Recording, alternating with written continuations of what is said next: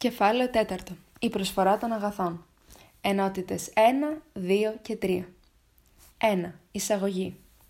Όπως έχουμε τονίσει, η κατανόηση του τρόπου με τον οποίο προσδιορίζεται η τιμή ενός αγαθού απαιτεί κατανόηση των δύο δυνάμεων της αγοράς, δηλαδή της ζήτησης και της προσφοράς.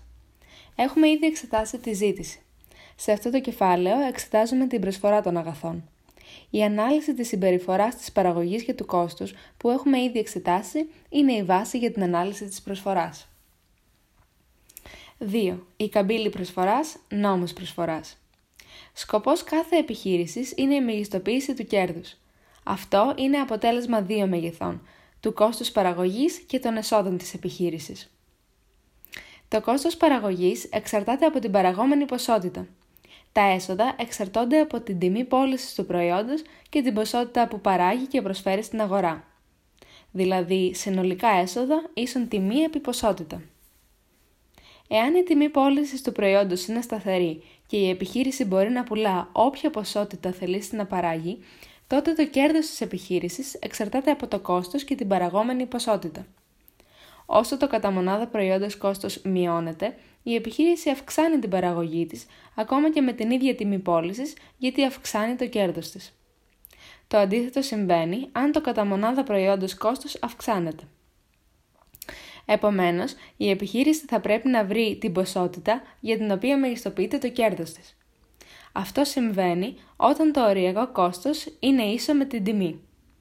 Αυτό σημαίνει ότι αν η τιμή του προϊόντος μεταβληθεί, η επιχείρηση μεταβάλλει την παραγόμενη και συνεπώς την προσφερόμενη ποσότητα, ακολουθώντας την καμπύλη του οριακού κόστους. Έτσι, στην ουσία το ανερχόμενο τμήμα της καμπύλης του οριακού κόστους, που βρίσκεται πάνω από την καμπύλη του μέσου μεταβλητού κόστους, αποτελεί τη βραχυχρόνια καμπύλη προσφοράς της επιχείρησης.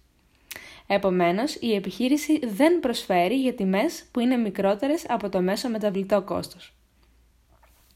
Η καμπύλη προσφοράς, S, μιας επιχείρησης, δείχνει τις ποσότητες του αγαθού που είναι διατεθειμένη να παράγει και να προσφέρει σε κάθε τιμή του αγαθού.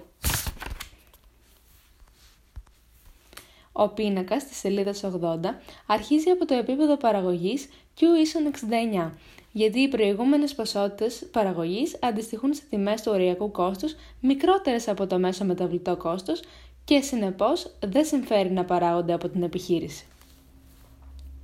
Αυτό που διαπιστώνουμε είναι ότι όταν αυξάνεται η τιμή και τέρες παρήμπους, αυξάνεται και η προσφερόμενη ποσότητα. Και αντίστροφα, όταν μειώνεται η τιμή και τέρες παρήμπους, μειώνεται και η προσφερόμενη ποσότητα. Αυτό αποτελεί το νόμο της προσφοράς. Γραφικά, η καμπύλη προσφοράς έχει θετική κλίση και ανέρχεται λόγω της προηγούμενης σχέσης. 3. Η αγοραία καμπύλη προσφοράς. Όπως ακριβώς υπάρχει διάκριση μεταξύ της καμπύλης ζήτησης του μεμενωμένου καταναλωτή και της καμπύλης ζήτησης όλων των καταναλωτών, έτσι υπάρχει διάκριση μεταξύ της προσφοράς της ατομικής επιχείρησης και της αγοραίας καμπύλης προσφοράς. Η αγοραία καμπύλη προσφοράς είναι το άθροισμα των ποσοτήτων που αντιστοιχούν στις καμπύλες προσφοράς όλων των επιχειρήσεων που προσφέρουν το προϊόν και δείχνει τη συνολικά προσφερόμενη ποσότητα σε κάθε τιμή.